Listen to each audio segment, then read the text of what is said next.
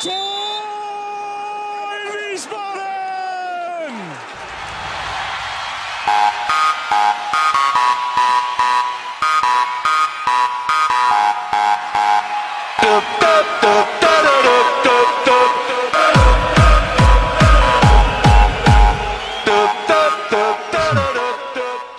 Herzlich willkommen zu Niemals Erste Liga Folge 54. Mein Name ist Gunnar Schmid und wieder mit mir am Mikrofon Sonja Riegel. Hallo Sonja. Hallo Gunnar.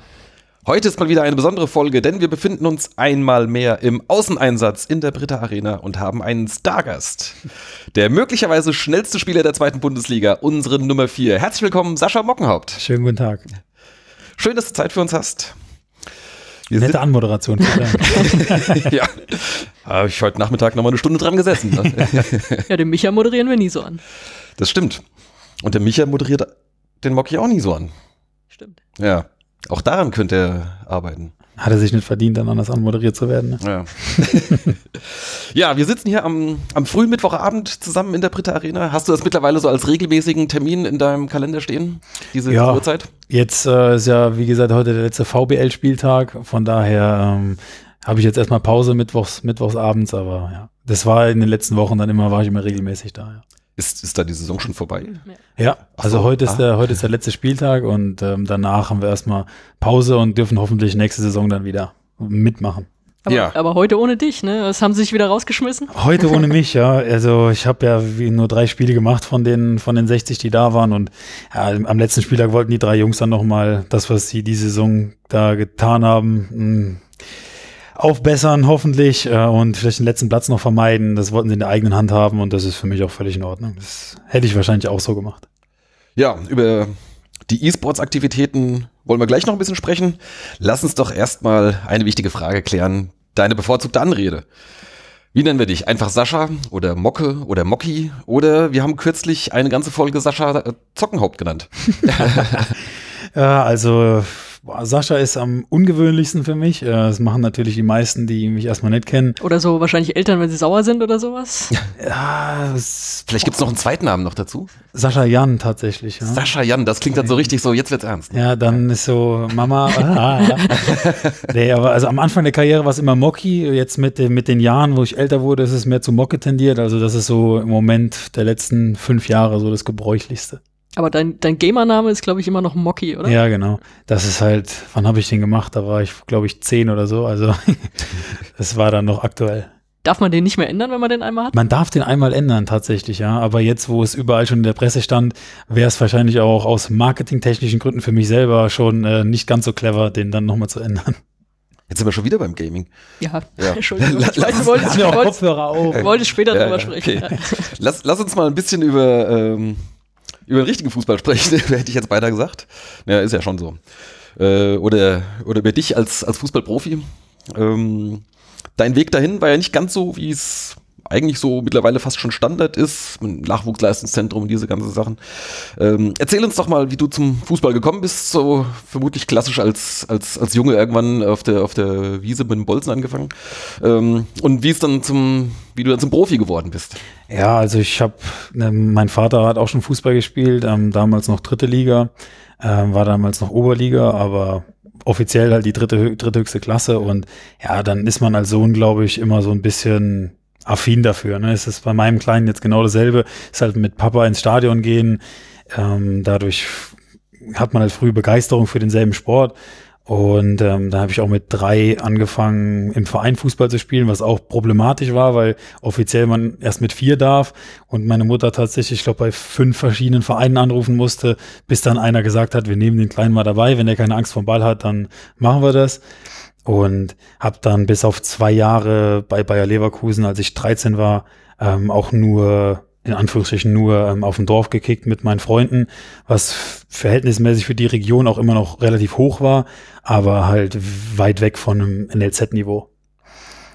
Aber du warst ja, sagst ja gerade, äh, zwei Jahre bei Bayer Leverkusen. Das ist ja dann schon der Einstieg dann so ins, äh, ins Nachwuchsleistungszentrum. Dann. Ja, also, klar. Ja. Also damals hatte, ähm, damals waren die NLZs noch nicht so erweitert, wie, wie es jetzt ist.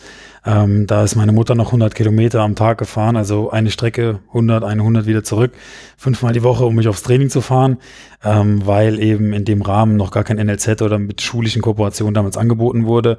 Und als es dann zur B-Jugend ähm, auch bei mir im Gymnasium halt ich immer nachmittags auch Unterricht hatte, plus dass die Aussicht auf Spielzeit äh, in Leverkusen auch nicht die beste war, ähm, hat man mir dann auch geraten, äh, mir was anderes zu suchen. Ähm, ich hätte dann auch ins NLZ nach Mainz gehen können, ähm, war da auch, im, habe auch trainiert ein paar Mal, ähm, war aber durch die zwei Jahre extremer Einschränkungen im Privatleben, durch, die, durch den hohen Zeitaufwand, dann aber so weit, dass ich gesagt habe, ich will wieder nach Hause mit meinen Freunden spielen und ja, das im Endeffekt habe ich vieles richtig gemacht. Man weiß natürlich nicht, wo die Karriere hingegangen wäre, wenn ich mich damals anders entschieden hätte, aber ich bin froh jetzt so, wie es jetzt gelaufen ist. Wäre Mainz dann auch noch fahrbar gewesen, dann so aus dem, aus dem Westerwald, aus deinem Heimatort? Wäre genau dieselbe Distanz gewesen. Okay. Ähm, es ist von mir zu Hause eine Stunde nach Frankfurt, eine Stunde nach Köln, also es wäre kein großer Unterschied gewesen, aber da wäre es ein NLZ gewesen. Ähm, da hätte ich dann auch ähm, leben können, aber wie gesagt, ich wollte unbedingt wieder nach Hause. Mhm. Und war es in dem Moment für dich schon abgehakt, eigentlich Profi zu werden, als du Mainz dann abgesagt hattest? Ja, vor allen Dingen, weil ähm, da, ich sag mal, in der B-Jugend, A-Jugend, das sind ja dann schon Alter mit 16, 17, 18, da sind teilweise die Jungs ja jetzt schon äh, auf dem Platz ähm, bei den Profis unterwegs. Und damals war für mich dann auch vorbei, alles klar, Fußballprofi werde ich keiner und habe mich mit dem Thema auch dann nicht mehr auseinandergesetzt, bis ich irgendwann 22 war und wieder nach Lautern wechseln konnte in die zweite Mannschaft. Bis dahin habe ich über Profifußball eigentlich gar nicht mehr nachgedacht. Das habe ich gelesen, war ja eher so ein Zufallstreffer, äh, dass da gerade ein, ein Scout war und äh, du eigentlich gar nicht auf deiner Stammposition gespielt hast in dem betreffenden Spiel. Ja, genau. Also da war ein, ein Scout von Lautern da, der aber gar keinen Scouting-Auftrag hatte, sondern der da war, weil äh, er Freunde aus der Region hatte und einfach ähm, dann mit zum Spiel gegangen ist. Und er dann doch, also er wusste schon, er kannte mich schon, aber hat halt nicht damit gerechnet, dass ich da, ob das in der Oberliga das Niveau dann wirklich antrifft bei so einem Dorfverein, ähm, dass da was draus werden könnte.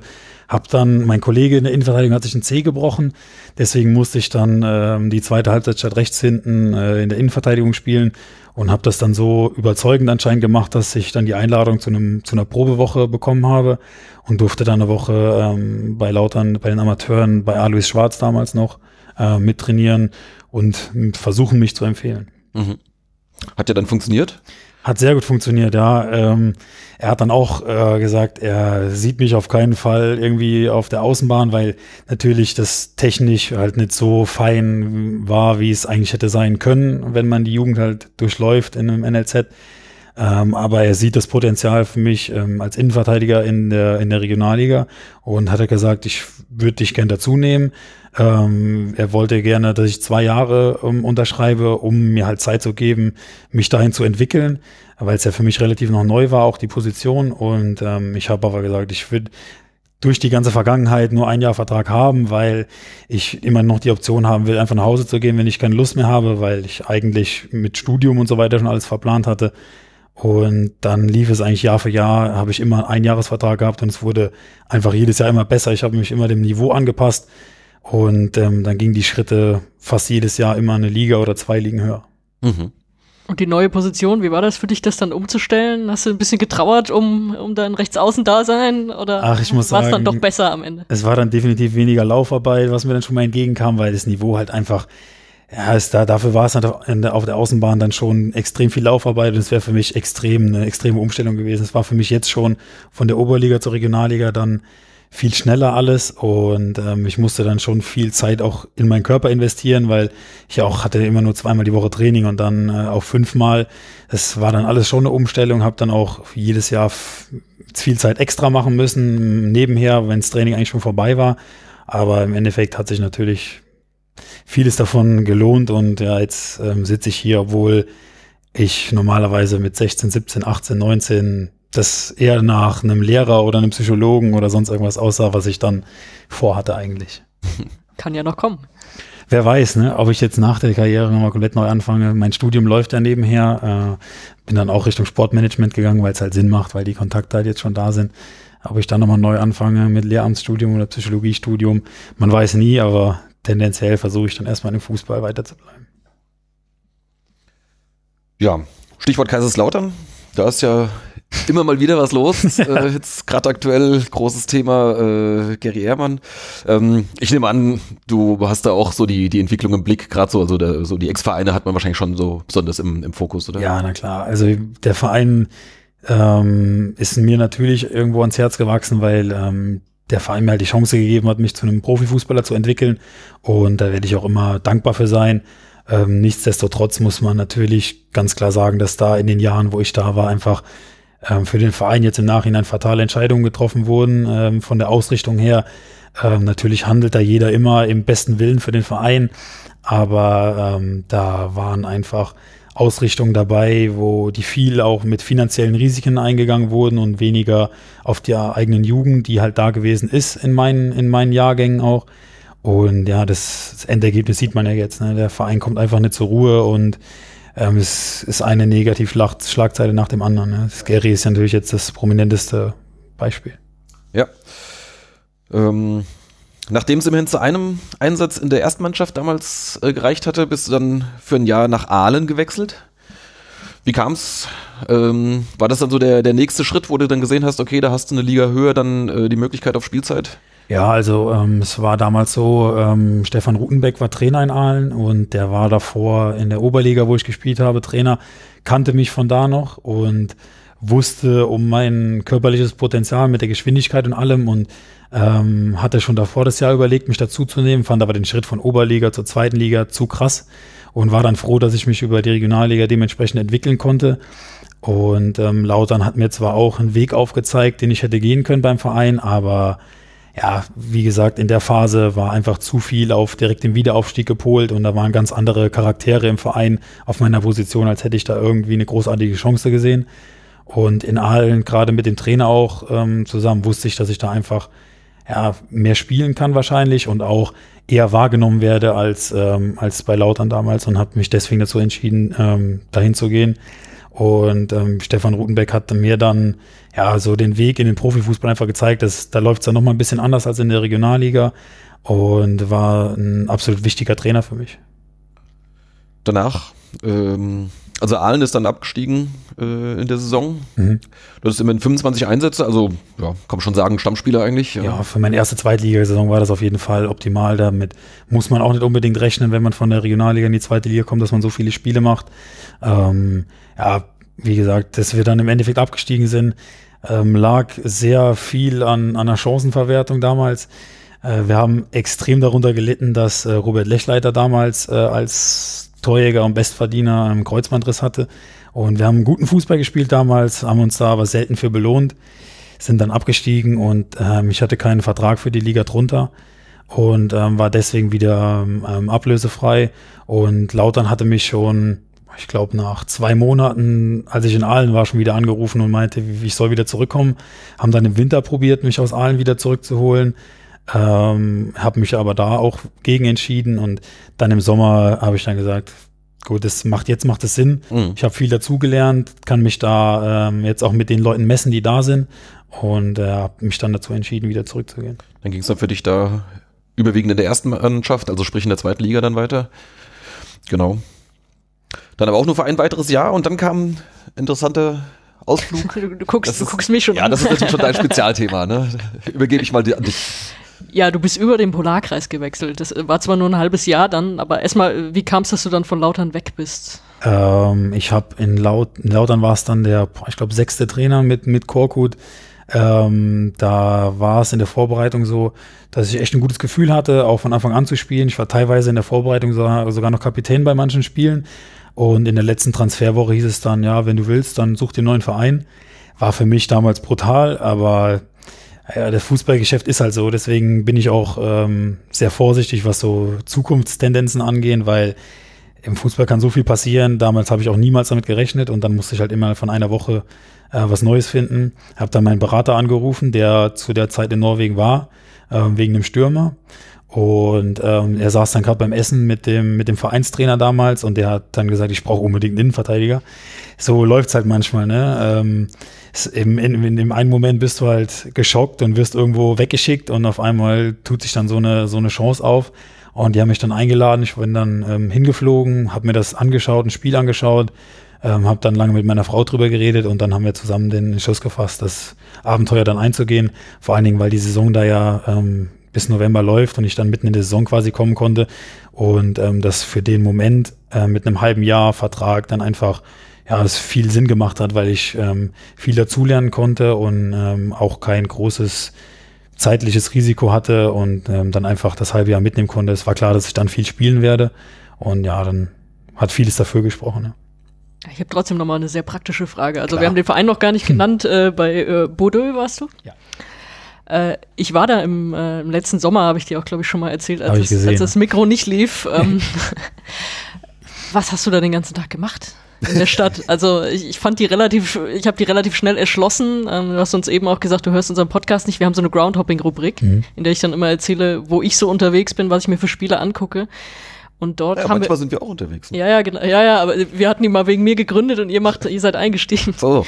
Und äh, wir haben uns da tatsächlich, wir waren zwei, drei Tage da in der Stadt und haben uns dann irgendwann ein Fünftligaspiel auf diesem Nebenplatz angeguckt, weil es wirklich, äh, weil uns nichts anderes eingefallen ist mehr in dieser Stadt. Also was, wie habt ihr euch da beschäftigt, zumal es ja im Herbst dann irgendwie sehr düster auch alles da ist, ne? Ja, also ich bin hingekommen der letzten Augustwoche. Und da geht's noch. Da geht's noch, ja. Da war das Wetter auch relativ gut. Und ähm, ja, ich, wir haben einfach viel mit meinem Mannschaftskollegen damals, Wadi Manson, der beim KSC vorher war. Ähm, mit dem haben wir viel unternommen. Wir sind viel rumgefahren. Ähm, wir haben auch oft, weil die da also insgesamt eine andere Einstellung zum Profifußball, sagen wir mal, haben, ähm, hatten wir immer nur einmal Training am Tag um 10 Uhr morgens. Deswegen konnte man einfach viel planen, viel von der Natur sehen. Ähm, dann haben wir auch mal vier Tage, ich glaube sogar fünf Tage am Stück frei bekommen ähm, waren dann auf den Lofoten, sind dann ähm, rübergefahren, einfach extrem viel versucht zu, zu erleben, einfach viel von der Natur zu sehen. Und ansonsten waren auch einfach Tage dabei, wo man einfach dann am Hafen saß, weil das Wetter dann abends noch so gut war und dann ähm, Polarlichter zu sehen, das sind halt einfach Sachen, ja, ich glaube, das ist schwierig, sich satt dran zu sehen einfach. Du hattest gutes Wetter, da bin ich, ich hatte, ein bisschen neidisch. Ich hatte sehr gutes Wetter, ja, muss ich sagen. Also, dass es da mal wirklich ähm, eklig war, war echt selten. Das kam dann im November, glaube ich, als meine Frau dann schon zu Hause war, wurde auf einmal das Wetter auch schlechter. Hm. Ähm, da habe ich mich dann tatsächlich gefragt mit meinem Kollegen, was machen wir jetzt eigentlich den ganzen Tag? Und ähm, dann haben wir doch vermehrt, weil auch die Sonne dann irgendwann ausblieb und ähm, der Schnee dann doch auch dazu kam, äh, waren wir tatsächlich dann eher drinnen unterwegs. Also da ging es morgens zum Training, nachmittags ins Fitnessstudio und danach vor die Playstation. So haben wir dann eigentlich die letzte, die letzte Zeit dann da erlebt, aber deswegen geht die Saison halt auch dann da zu Ende. Ne? War dann, es war nicht mehr so lange. Aber für dich war von Anfang an klar, das wird jetzt nur dieses halbe Jahr und danach orientierst du dich um oder ähm, gab es da irgendwie so Absprachen, vielleicht bleibst du einfach länger hier? Ich gehe eigentlich immer relativ frei in die Sachen rein, deswegen auch ähm, in meiner ganzen Karriere fast immer nur, bis auf wen jetzt? Ja, ich will nicht lügen, aber ich glaube, bis auf wen habe ich noch nie ein Jahr, äh, einen Zweijahresvertrag unterschrieben gehabt und gehe dann immer sehr unvoreingenommen da rein und bekomme dann im Endeffekt, wenn ich gute Leistungen bekomme, wahrscheinlich was Besseres, wenn es schlechte Leistungen sind.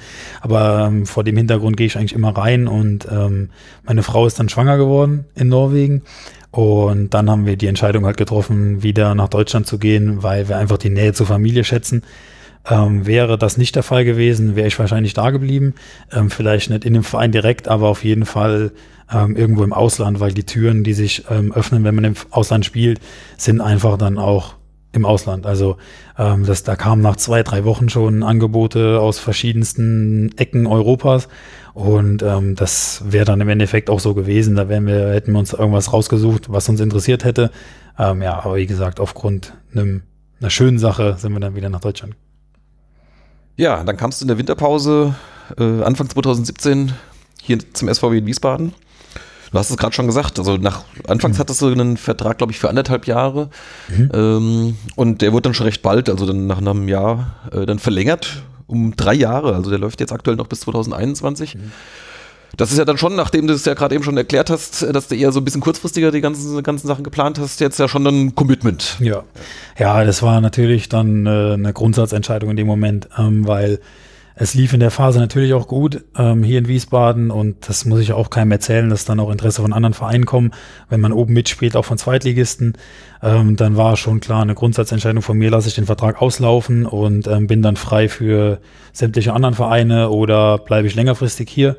Und ähm, hier hat einfach so viel zusammengepasst, gerade in welcher Entwicklung der Verein war. Ähm, ich hatte auch schon ein gewisses Standing im Verein. Ich musste halt meine ganze Karriere über immer dagegen ankämpfen, dass ich halt vom Dorf gekommen bin. Es war jedes Jahr eigentlich so. Dann war ich der Oberligaspieler, dann der Regionalligaspieler, dann von einem Zweitligisten, dann kam ich von einem Absteiger, dann kam ich aus dem Ausland. Das waren halt immer wieder Sachen, wo ich, ähm, wie gesagt, dann erstmal überzeugen musste auf dem Platz. Und hier war es dann einfach ein schönes Gefühl, schon was geleistet zu haben und dafür auch Anerkennung zu bekommen. Und ähm, meine Frau arbeitet hier im Kindergarten. Ich habe dann hier auch nach der Vertragsunterzeichnung ein Haus gebaut. Ähm, und das ist halt der Verein, der Profiverein, der zu meiner Heimat am nächsten ist. Und ähm, habe dann damals die Grundsatzentscheidung getroffen, längerfristig hier zu planen. Natürlich vor dem Hintergrund, dass es natürlich auch schlecht für mich sein kann, weil ähm, wären wir in der Liga geblieben, hätte es für mich finanziell gar keinen Sinn gemacht, weil natürlich ähm, in der zweiten Liga andere Gehälter gezahlt wurden. Ähm, hab, bin das Risiko aber eingegangen, auch vor dem Hintergrund, weil ich gesehen habe, dass ich glaube, der Verein kann sich dahin entwickeln und kann aufsteigen. Und im Endeffekt ist natürlich ähm, dann extrem viel in die Richtung gelaufen, wo ich es mir auch halt gedacht habe. Als du damals in der Winterpause kamst, ähm, da haben wir uns das erste Mal auch getroffen, nach dem Testspiel gegen Würzburg, haben wir kurz in der, in der Mixed Zone, äh, warst du einer unserer allerersten Interviewgäste hier für unseren Podcast. ja, die Mannschaft stand zu der Zeit im Tabellenkeller ähm, und kurze Zeit später trennte man sich von Thorsten Fröhling. Hast du dir vielleicht schon mal gedacht, irgendwie so, ups, wo bin ich jetzt hingekommen? Nee, also der, ähm, es war mir natürlich auch klar, ähm, man geht ja zu keinem Verein, der Vorletzter ist und äh, denkt, hier läuft alles perfekt. Ne? Ähm, natürlich äh, habe ich mich auch mit dem Trainer damals unterhalten. Ist ja, man sollte nirgendwo hinwechseln, bevor man nicht mit dem Trainer gesprochen hat. Ähm, aber dass in so einer Phase da alles passieren kann, darauf muss man dann einfach auch gewappnet sein. Ne? Und ähm, dass der Trainer dann relativ schnell ähm, gekippt wurde, war für mich auch überraschend, weil er kurz vorher auch seinen Vertrag verlängert hat. Mhm. Ähm, aber wenn man dann sieht, wie sich es danach entwickelt hat, dass wir dann noch Siebter geworden sind in dem Jahr, obwohl wir eigentlich ähm, 18. Äh, in der Winterpause waren, heißt dann natürlich, hat dann auch der Vorstand und der, die Verantwortlichen alles richtig entschieden. Ne? Es ist natürlich in eine super Richtung dann gelaufen. Ja, genau. Alles richtig gemacht. So kann es dann auch mal laufen, ne? Ja, warum denn nicht? Ähm, damals hattest du mal in einem, in einem, Testspiel getroffen und da haben wir natürlich dann gleich äh, prompt nachgefragt, äh, wie viele Tore hast du dir vorgenommen? und äh, so das Klassische, ne, so als Innenverteidiger, gerade bei Standards gehst du mit vor und so weiter so richtig viele Tore kamen seitdem nicht in der Liga zusammen. Wobei, äh, machst du nicht mehr, ne? Habe ich gesehen. Du darfst gar nicht mehr mit nach vorne gehen bei Ecken gerade. So oder? sieht's aus, ja. ja. Also nach dem, also ich glaube in dem, in dem Jahr danach, äh, als ich noch mit Steven Ruprecht hinten gespielt habe, war ja mal ein Artikel im, äh, im Kicker, dass wir das torgefährlichste Innenverteidiger-Duo sind. Da hatte ich, glaube ich, vier Tore. Und ähm, er hat die ganzen Elber reingehauen. Er hat die Elfmeter reingeschossen. Ja, das war, lief dann schon ganz gut. Also mit vier Toren wäre ich auch zufrieden. Ähm, dann haben wir aber jetzt in letzter Vergangenheit ab und zu mal äh, nach eigenem Standard was zugelassen, defensiv, woraufhin ähm, dann geändert wurde, dass ich hinten bleiben soll, um gerade äh, aufgrund der Geschwindigkeit halt alles abfangen zu können. Ja, es ist natürlich äh, auf einen Seite ärgerlich, ich würde schon gerne ab und zu mal ein Tor schießen, ähm, aber es ist nicht meine Kernaufgabe und wenn ich dann ähm, gegnerischen Konter abgrätschen kann, freue ich mich genauso drüber, als wenn ich jetzt ein Tor schießen würde. Bist du auch so einer? Aber Benno Röcker hatte, hatte uns erzählt oder da, ähm, hattest du mir ja auch erzählt, ähm, wenn der einen, einen abgrätscht im Training, dann freut er sich, als hätte er gerade die Champions League gewonnen. Bist du auch so einer? Ja, ja. Also das, ich sag mal, im, im Training ist es bei mir eher weniger der Fall, äh, dass ich da mich dann freue. Ich, ich scheue auch keinen Zweikampf, ähm, aber die richtige Emotionalität kommt bei mir dann meistens mit dem Spieltag. Also da ist äh, Benno ein Extrembeispiel, der für den ist jedes Training gefühlt ein Spieltag. Äh, der feiert das dann auch. Ich hänge mich genauso rein, aber für mich ist es dann weniger so ein Erfolgserlebnis, dann ist es doch auf dem Platz für mich was anderes. Das strahlt ja auch viel besser aus, wenn man sagt so, ja normal, ich habe den jetzt abgegrätscht, ich muss hier nichts feiern, das ist einfach nur mein Job. Ja. Ich, ich wähle dann die Souveränitätsausstrahlung und eher das Emotionale. Solange wir von allem etwas haben und es auf dem Platz funktioniert, kann jeder seinen Teil dazu beisteuern. Du hast vorhin gesagt, dass du so als quasi als Spätstarter einiges aufholen musstest, auch, auch äh, körperlich, auch technisch, äh, hast, hast extra Schichten geschoben.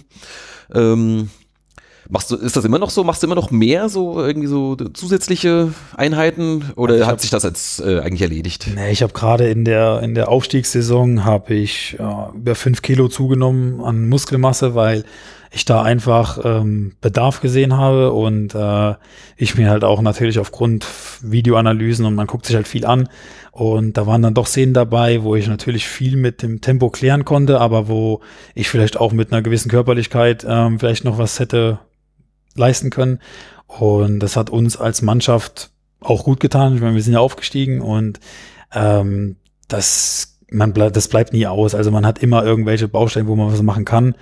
Ähm, ob es technisch ist, ob es taktisch ist oder halt körperlich, da muss jeder für sich selber auch einen Weg finden. Es gibt auch Jungs, die einfach sagen, ich mache das im Training und alles, was nach dem Training ist, tun sie sich schwer, ist auch äh, ein Reifeprozess, sage ich mal. Es sind gerade viele Junge, ist natürlich immer ein Vorurteil, aber es sind auch viele Jungs, die dann sehen, okay, boah, Training ist vorbei, jetzt bin ich eigentlich fertig mit der Sache, jetzt noch was extra machen, ist schwierig, aber ich versuche ähm, viele mitzunehmen. Und mittlerweile, ich glaube, in der Aufstiegssaison waren ich und Niki, Chefe, wir waren so vier, fünf Leute, die im Kraftraum unterwegs waren.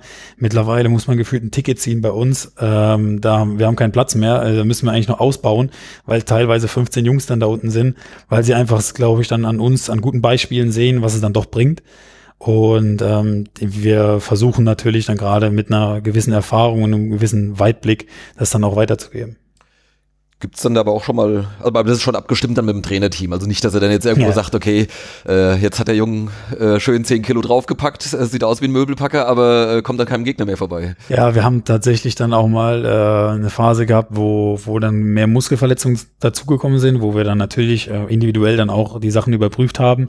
Es muss natürlich in einem Rahmen sein. Ne? Vor allen Dingen, wenn man vielleicht äh, eher über eine Beweglichkeit kommt, dann fünf Kilo mehr hat und man fühlt sich damit nicht wohl und äh, ist dann vielleicht ein bisschen langsamer und äh, fühlt sich einfach körperlich dann nicht mehr so, wie man normalerweise agieren würde, muss natürlich jeder selber rausfinden. Ne? Für, für manche bringt's nichts, für manche bringt es was. Es ist jetzt so ein, bei mir ist es auch ein Mittelding. Ich habe dann äh, auch wieder zwei, drei Kilo ähm, weniger mittlerweile, weil ich äh, einfach einen Mittelweg gesucht habe, der für mich ähm, optimal ist und den versuche ich jetzt zu halten und den muss jeder individuell finden. Aber Stichwort Verletzung, du bist eigentlich einer, der selten mal verletzt fehlt, ne? Aber davon abgesehen, wir kennen alle deine Bilder mit dickem Auge, mit kaputter Zunge, dann standst neulich nach dem Bochum-Spiel standst du in der Mixzone und hast uns deine Schulter gezeigt. Ja. Und zwar nur durch das Trikot und man sah, dass da Sachen abstanden, die ja. da einfach nicht hingehören. Also, was schaffst du da immer und wie schaffst du es trotzdem einsatzfähig zu sein? Ich war, also ich habe, ähm, glaube ich, Ernährungsmäßig bin ich ganz gut, ganz gut aufgestellt, äh, was sowas angeht.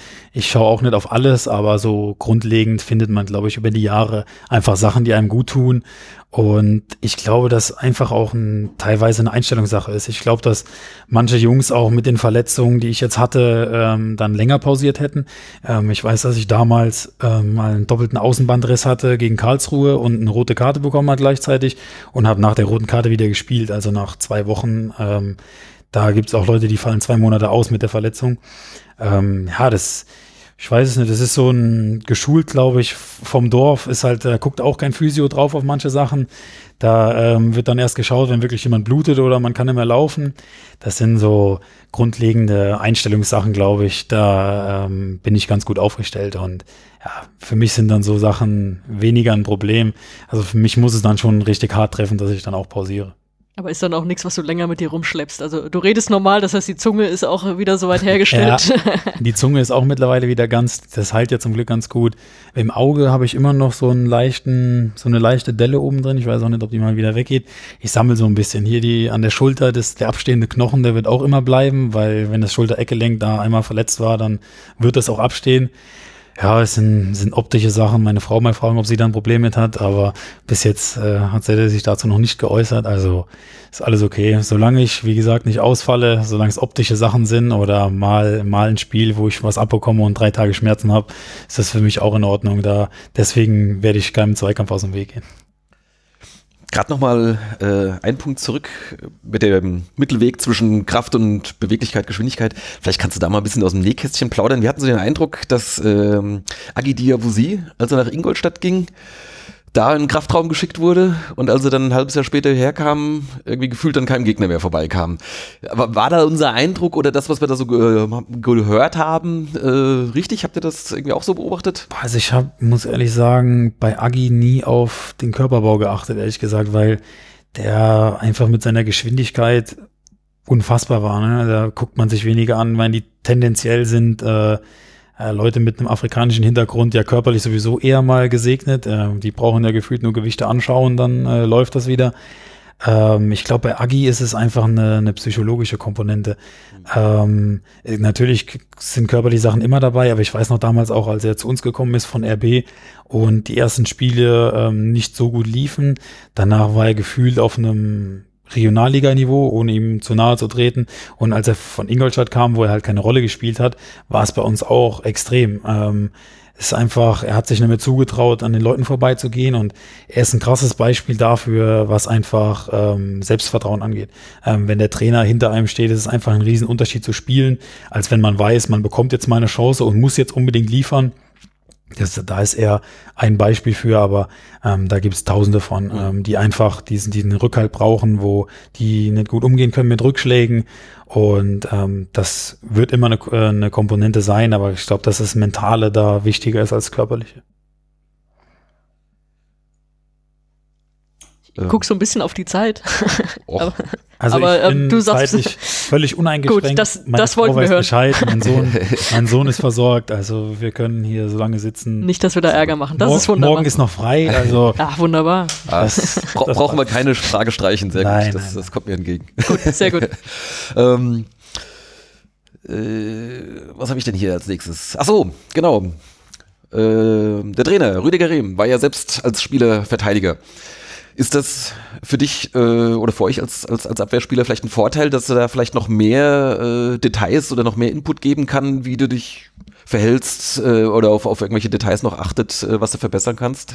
Ich glaube, dafür ist der Fußball damals, als er gespielt hat, zu unterschiedlich zu dem jetzt. Ähm, ich glaube, dass da ähm, taktische Sachen er eher über den, über den Trainerlehrgang dann lernt, als, äh, als er von damals noch mitgenommen hat weil der Fußball sich halt so stark verändert. Ja, vielleicht jetzt weniger taktisch, aber auch so, was weiß ich, wie positioniert man sich zum, äh, zum Gegner, wenn jetzt, weiß ich, der Stürmer auf einen zuläuft, äh, da gibt's ja so bestimmte, ne, brauche ich dir natürlich nicht erzählen, aber wie, wie, man sich halt eben dann, was weiß ich, allein schon, schon, schon postiert, ähm, damit man da Geschwindigkeit aufnehmen kann. Oder wie hole ich mir Platzverweis?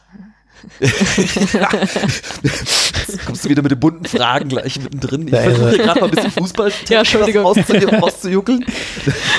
nee, also ich glaube, ähm, natürlich wird er da äh, mehr Ahnung haben als jetzt ein anderer Trainer, ähm, weil er ja, wie gesagt, auf der Position selber gespielt hat.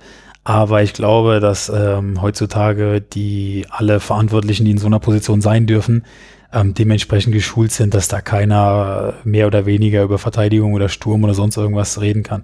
Ähm, er hat, glaube ich, genauso viel Ahnung vom Offensivspiel wie vom Defensivspiel, ähm, weil heutzutage mit dem mit der Fußballlehrerlizenz und drei Videoanalysten, die mit mir mittlerweile auch da haben, das sind einfach Jungs da, die sind auf höchstem Niveau unterwegs und da kann man sich überall ähm, entsprechend Input holen, wenn man den braucht.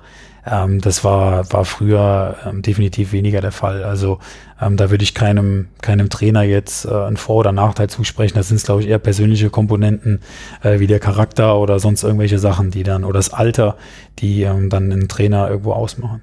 Es gibt ja schon so unterschiedliche Sachen, die man zumindest mal so, so liest, äh, wie detailversessen dann halt so äh, der eine ist. Für die anderen ist es dann mehr, was ich, vielleicht ein bisschen mehr das Mentalitätsding. Und dann gibt es Leute wie äh, Lucien Favre, die dann vielleicht dann auch noch dem, dem Stürmer erklären, guck genau auf die Fußstellung von deinem Gegenspieler, dann, ne, damit ja. du da einen Vorteil verschaffen kannst. Also, also wirklich sehr, sehr, sehr kleine, feine Details. Ähm, die Trainer hatte ich mit, hatte ich auch schon alle. Ähm, Hast du alle gehabt? Ja, ist halt ähm, über so eine, über so ein paar Jahre, obwohl ich ja jetzt ähm, auch erst fünf Jahre Fußballprofi bin, dafür, dass ich 28 bin, ist ja auch, äh, sagen wir mal, relativ wenig. Äh, aber ich hatte gerade durch die Zeit in Lautern halt so viele verschiedene Trainer. Ähm, da waren auch Trainer dabei wie Costa Ronjajic, der hat gefühlt über jedes Training eine Videoanalyse gemacht und war extrem detailversessen bei allem. Und ähm, dann, wie unser Trainer jetzt ja natürlich auch Wert auf eine Videoanalyse legt, aber immer vor dem Hintergrund, dass das Mentale bei ihm über allem steht, ähm, dass man, dass die Einst wenn die Einstellung nicht passt, dann braucht man wenig analysieren, dass die, die Grund, die Grundbasis von allem ist. Also ähm, da gibt's glaube ich, so viele verschiedene Varianten. Da muss auch jeder Trainer selber wissen. Ich glaube, solange man ähm, authentisch ist und hinter der Sache steht, kann man äh, hinter allem äh, kann man das alles irgendwie rüberbringen. Ja. Ich habe auch schon mit Jungs äh, zusammengespielt, die unter Guardiola zum Beispiel gespielt haben die haben auch irgendwann gesagt, der ist so detailversessen, selbst nach einem Sieg, nach einem Titel steht er da und erklärt dir nochmal, was du falsch oder richtig gemacht hast. Das ist nicht es, für jeden was, ne? Es ist nicht für jeden was. Ich glaube, dass man von jedem Trainer was mitnehmen kann. Ich glaube, selbst wenn man einen Trainer hat, wo man jetzt im Nachhinein sagt, boah, war das ein schlechter Trainer, ähm, hat man da, glaube ich, auch einfach Sachen mitgenommen. Ich weiß, dass ich damals in Leverkusen äh, zwei Jahre einen Trainer hatte, boah, das war gefühlt, war das Militärschulung. Mhm. Ähm, das war. Das im Jugendbereich. Das im Jugend, ja, das war für mich vor allen Dingen damals vom Dorf dahin so eine extreme Umstellung. Und ich habe damals einfach so eine extreme Willensschulung mitgemacht. Ähm, die hat bei mir, die hat mich einfach extrem geprägt. Und ähm, das ist für alles irgendwo gut. Ich glaube, da ist so ist ein NLZ auch aufgebaut, dass man immer verschiedene Trainertypen auch mal ein bisschen durchlebt. Und man muss einfach als Spieler versuchen, bei jedem Typ das mitzunehmen und äh, manche Sachen auszublenden, die vielleicht schlecht laufen, aber irgendwo immer versucht, das Positive mitzunehmen. Und man kann unter jedem Trainer, egal wie schlecht oder gut er ist, ähm, irgendwas lernen. Welcher Trainertyp wärst du? Boah, ich glaube, ähm, ich wäre schon eher nah an der Mannschaft, also schon eher Kumpeltyp als, äh, als taktisch oder ähm, jetzt der harte Hund, ich glaube, ich würde da eher über die, über die Schiene kommen, weil ich da auch bei äh, Stefan Rutenbeck die besten Erfahrungen mitgemacht habe. Ähm, würde mir aber immer mein äh, Trainerteam komplettieren mit jemandem, der auch mal dazwischen haut und jemand, der äh, Feldwebel als Co-Trainer. Ja, das ja. ist, man muss, also ich glaube, das ist das Beste, was man haben kann, wenn man ähm, eine gewisse Mischung halt hat und ähm, auch jemanden, der einfach Details auch sieht. Ähm, da sind jetzt bei uns die Videoanalysten natürlich für zuständig und so Details können absolut wichtig sein. Ich glaube, dass man einfach sich als Trainer heutzutage weniger selber irgendwie erfinden muss, sondern man muss einfach schauen, wo liegen die eigenen Stärken und sollte einfach sein Team dementsprechend komplettieren, um alles äh, in einer gewissen Weise abdecken zu können wenn du so sagst, so was man sich so abschauen kann, auch von, von anderen, ähm, guckst du da jetzt, wenn du beispielsweise Bundesliga schaust oder äh, Champions League oder was, keine Ahnung, Premier League, weiß nicht, was, was du so an, an, an Fernsehfußball vielleicht konsumierst. Ähm, achtest du dann so vielleicht besonders auf die Verteidiger, um da noch äh, zu schauen, was macht der oder was macht der? Hat der irgendwas, äh, macht der was anders? Kann der irgendwas Besonderes? Ja, ich glaube. Positioniert äh, er sich solche Sachen? Ich war letztens im Stadion, in Dortmund gegen Paris äh, live, konnte ich mir das anschauen. Ähm, es ist teilweise einfach faszinierend, wenn man, wenn man das, wenn man sieht, was das einfach nochmal für ein anderes Niveau ist. Und ähm, Dortmund hat, damals, hat auch Dreierkette gespielt, deswegen habe ich schon äh, auf manche Sachen geachtet. Ähm, aber ich glaube, dass äh, man muss halt immer unterscheiden, welcher Typ man selber ist. Ähm, natürlich kann, kann ich mir von Mats Hummels abschauen, äh, was der für Bälle spielt, aber ähm, die technische Finesse reinzubekommen, ist für mich schwierig. Ich glaube genauso wenig, wenn er ein Spiel von mir schau, äh, schaut, kann er sich von mir auch wenig abschauen, weil er einfach die Geschwindigkeit ansatzweise noch nicht mal da hat. Das sind halt einfach dann so große Unterschiede. Äh, da muss man schon, äh, es ist schon fatal, glaube ich, wenn man sich da noch was abschauen will, wenn es irgendwo passt, äh, weil es von der körperlichen Konstitution her Sinn macht oder vom Typ her einfach, dann kann man sich schon äh, Dinge abschauen. Aber ähm, ja, wie gesagt, da ist jeder einfach so individuell auch äh, vom Talent gesegnet oder von der Einstellung her. Äh, man kann sich manche Sachen mitnehmen, aber größtenteils muss man doch bei sich selber bleiben. Mhm.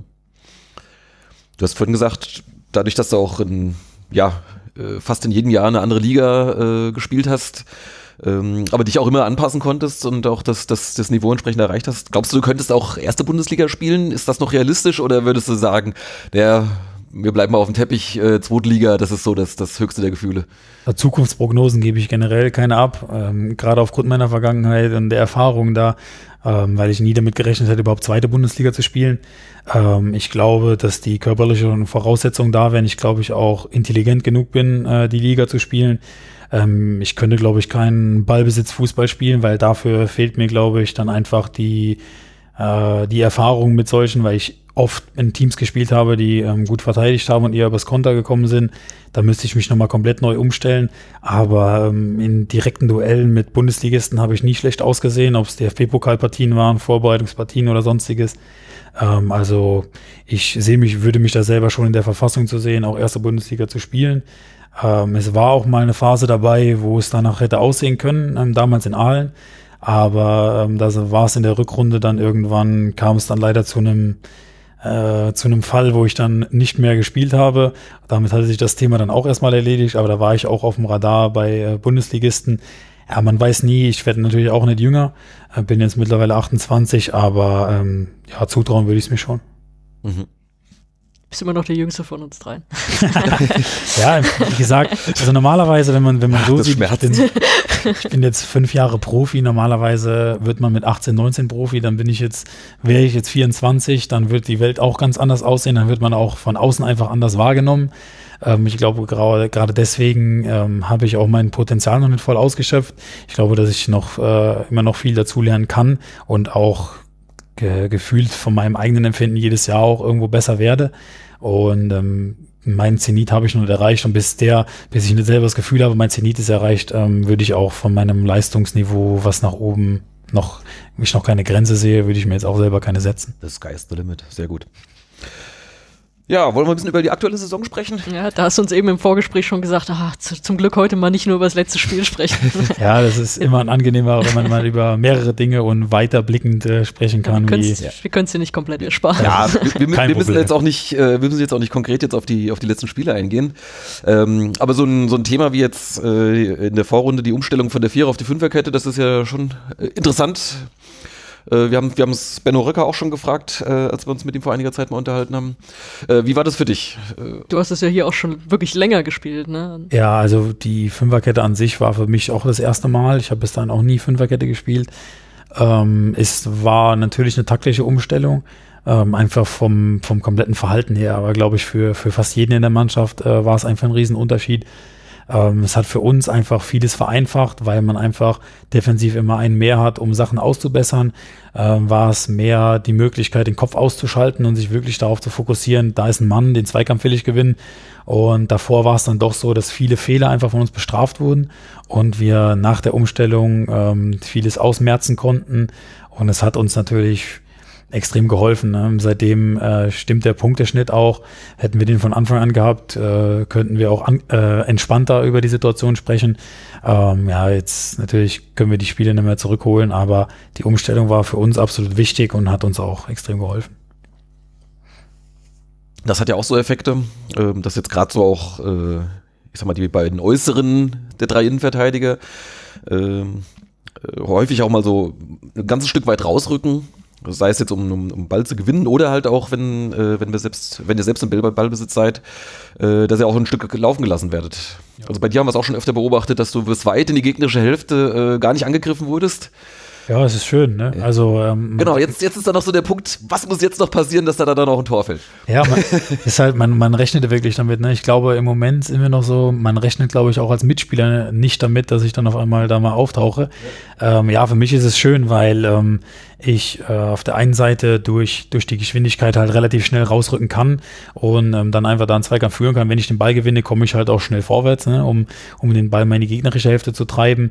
Ähm, wir haben natürlich dann haben wir weniger, weniger Personal vorne als, äh, als davor mit dem System. Deswegen ist es für mich dann schwierig, danach erstmal eine, eine Anspielstation zu finden. Ähm, aber ja, die Ansätze sind da. Ne? Ich hoffe, dass da natürlich mal was draus wird. Ich meine, in Nürnberg äh, habe ich auch mal ein Tor vorgelegt für Chefe. Ähm, und ja, das, das, sind Sachen, die, die nehmen wir gerne mit. Ist natürlich nicht Kern der Sache, dass ich äh, irgendwie an Toren oder Angriffen da beteiligt bin. Aber ist natürlich ein Faktor, der der Mannschaft helfen kann. Und ich hoffe, dass er so oft hilft, wie es geht. Ja, das ist halt wenn der Gegner eben nicht damit rechnet äh, und entsprechend nicht, nicht in die Richtung verschiebt, ähm, so gibt es halt so Freiräume, die man dann vielleicht auch mal eben nutzen kann. Ja. So ist es. Wir müssen vielleicht mal einen Streitpunkt unseres Podcasts ansprechen. Du bist ja auch einer, der gerne mal den Ball dann auch nach vorne haut. Und äh, ich weiß, dass die langen Bälle sind nicht so geliebt. Und äh, ja, wir, wir vielleicht, differenzieren auch. Ja, wir versuchen es. Der Trainer versucht das ja auch zu differenzieren, wenn er darauf angesprochen wird, so von wegen intelligente lange Bälle. Ähm, vielleicht kannst du da mal das Konzept dahinter erklären. Es sind ja doch deutlich, deutlich mehr lange Bälle schneller als jetzt, wenn wir jetzt mal in die letzte Saison gehen oder so. Ähm, wie ist das da für euch? Es gibt ja teilweise auch diese Situationen, erinnere ich mich dran, dass glaube ich, äh, Beppo Mrovca dir einfach den Ball auf den Fuß wirft und, und du haust nach ihn nach vorne. Hoch, ja. ja. also ja, was also, steckt dahinter? Ähm, wir haben, glaube ich, äh, gerade auch mit der Umstellung, es war dieselbe Phase, einfach analysiert, ähm, weshalb wir Gegentore bekommen haben und es war einfach eklatant viel, wie viele wir nach Ballverlust einfach bekommen haben. Und ähm, natürlich hat man mit einem langen Ball einfach mal verhindert, dass wir ähm, im Aufbau oder irgendwo im Mittelfeld den Ball verlieren und der Weg dann zu unserem Tor kürzer ist. Wenn man den Ball nach einem langen Ball verliert, sind halt alle noch hinterm Ball. Deswegen haben wir jetzt die Gegentorquote auf eins oder knapp drunter sogar runtergeschraubt äh, seitdem. Und das hat uns zu vielen Punkten verholfen. Natürlich ähm, ist jeder von uns Fußballspieler und jeder von uns würde gerne auch äh, mehr kurz spielen. Ich glaube gerade auch äh, Niki Dams neben mir ähm, hat ein extrem gutes Passspiel. Er könnte es auch anders lösen, ähm, aber wir haben mal, wir sind halt so gut damit gefahren, dass es, äh, dass wir da Punkte mit eingefahren haben, dass ich auch den Trainer verstehen kann, der von dem Punkt dann auch gerne äh, ungerne äh, wegweicht, gerade auch weil ähm, weil Bielefeld viele Tore nach langen Bällen einfach spielt. Ähm, die spielen vorher viel Kurzpassspiel, bis der Gegner kommt, schlagen dann drüber.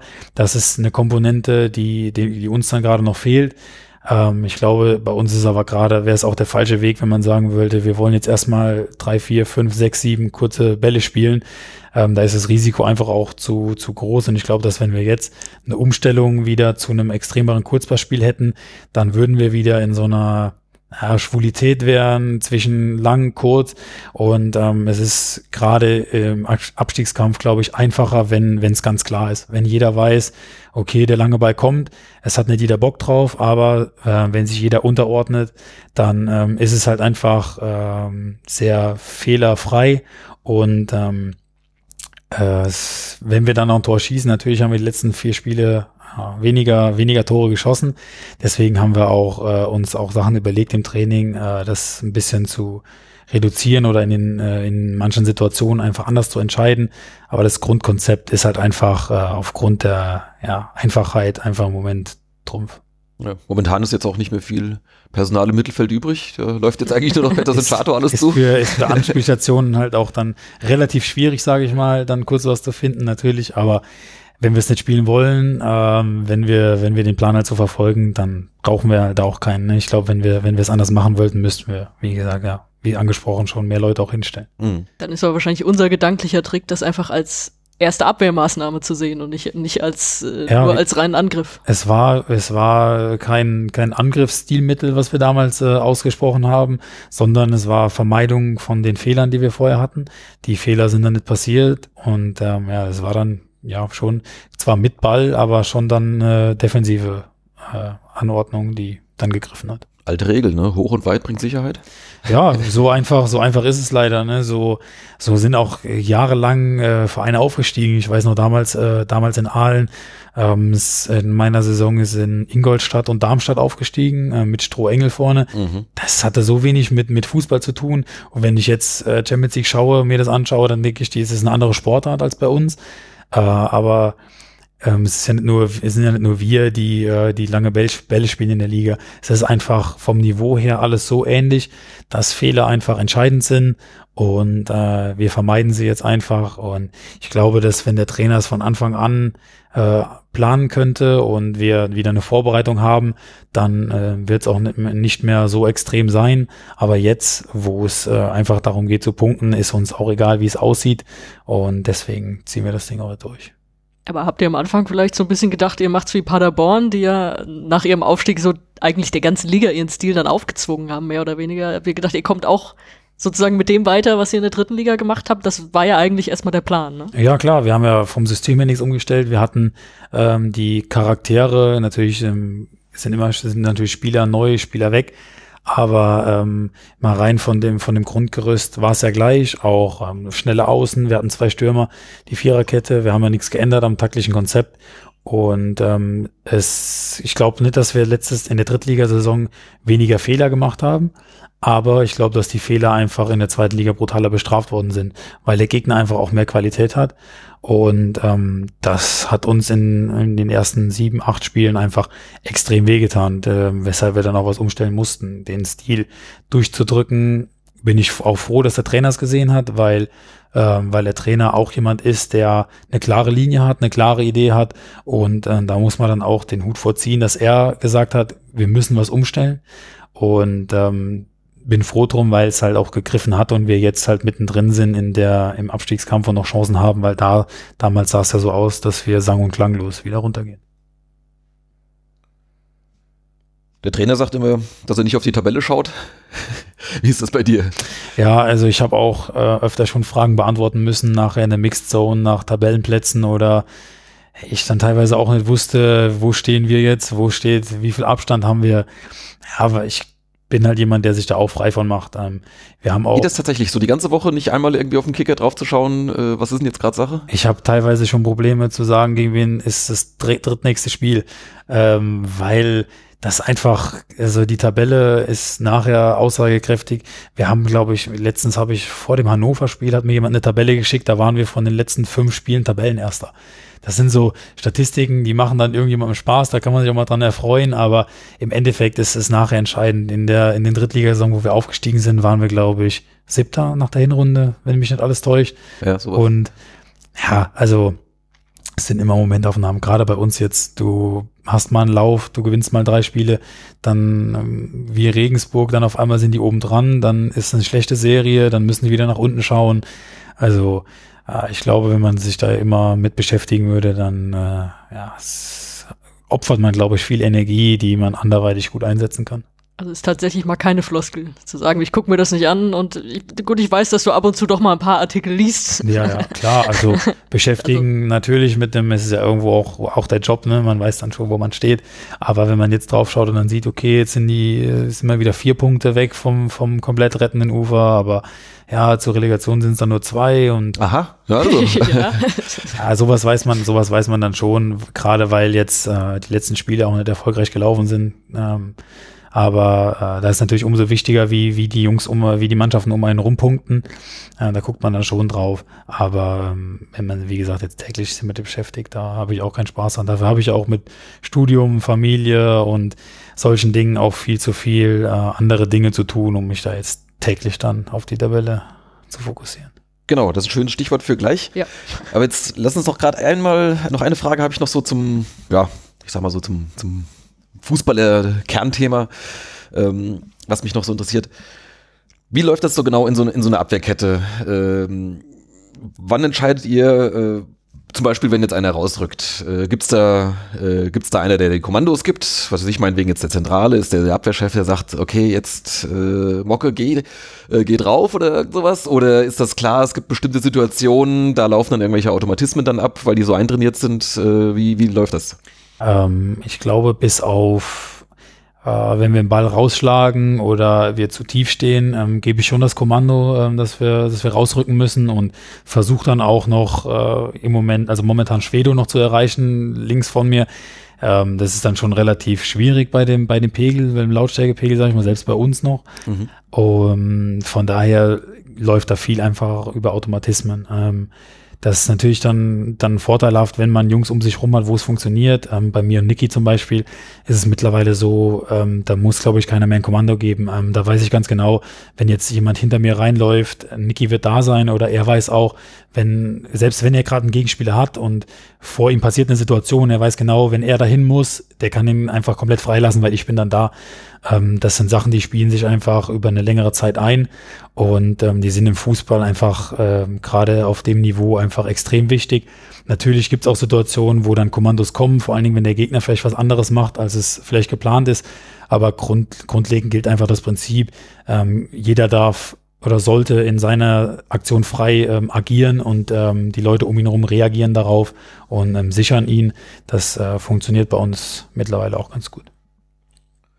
Ja, du hast es gerade gerade angedeutet, äh, hast eigentlich einen ganz gut ausgefüllten äh, Tag. Ähm, Klar, zuerst mal hier äh, mit Job, Familie, zwei Kinder. Eins. Eins. Ah. Habe ich, hab ich vorhin nicht was von zwei gehört? Ich glaube, äh, ich glaube, Guido war äh, schon auf dem Ding, es kommt irgendwann ein zweites und ah. dann wird es ein Mädchen sein und da, also er hat schon so ein bisschen von Zukunftsszenarien ah, Okay, okay, gesprochen. okay. Ich Ich habe das natürlich gleich für bare Münze genommen. Der Fehler soll mir nicht noch einmal passieren. genau. Aber, aber ich glaube, es macht deine Frage trotzdem nicht kaputt. Richtig. Äh, es, ist, es, es ändert äh, eigentlich nichts daran. Also Fußball, ein Kind. Ähm, Studium haben wir auch schon gehört. Äh, und dann äh, hast du noch so gewisse E-Sports-Aktivitäten, um, um da jetzt nochmal anzuknüpfen. Äh, Hast du da tatsächlich auch irgendwie ein Training? Also wie, also wir haben es mal von, von Bono, der hat mal in einem Interview bei den Kollegen von Halbzeit 3 das mal so ein bisschen beschrieben, also dass es tatsächlich einen richtigen Trainingsplan hat. Äh, ist das bei dir auch so oder ist es doch ein bisschen mehr nebenher, diese, die äh, Konsolen? Also es muss ja, muss ja nebenher sein, ne, weil der ja. Fokus natürlich absolut auf anderen Dingen liegt. Ähm, aber ich habe auch Trainingseinheiten äh, mit den Jungs. Ähm, natürlich nur, wenn sie bei mir halt zeitlich auch passen. Ähm, aber sie sind dann doch oft gegen Abend, wo ich dann schon versuche, ähm, an den meisten teilzunehmen. Also ähm, ja, man muss schon, man muss schon dranbleiben. Ähm, ich merke auch, wenn ich jetzt zwei Wochen mal mal nicht gezockt habe, merke ich schon einen Unterschied. Ähm, das gibt es schon Parallelen zum richtigen Fußball. Wenn man zwei Wochen nicht im Kraftraum war, dann merkt man es auch. Und ähm, da sind auch einfach Automatismen drin, die, die immer wieder abgespult werden sollten, wenn man, wenn man was erreichen will.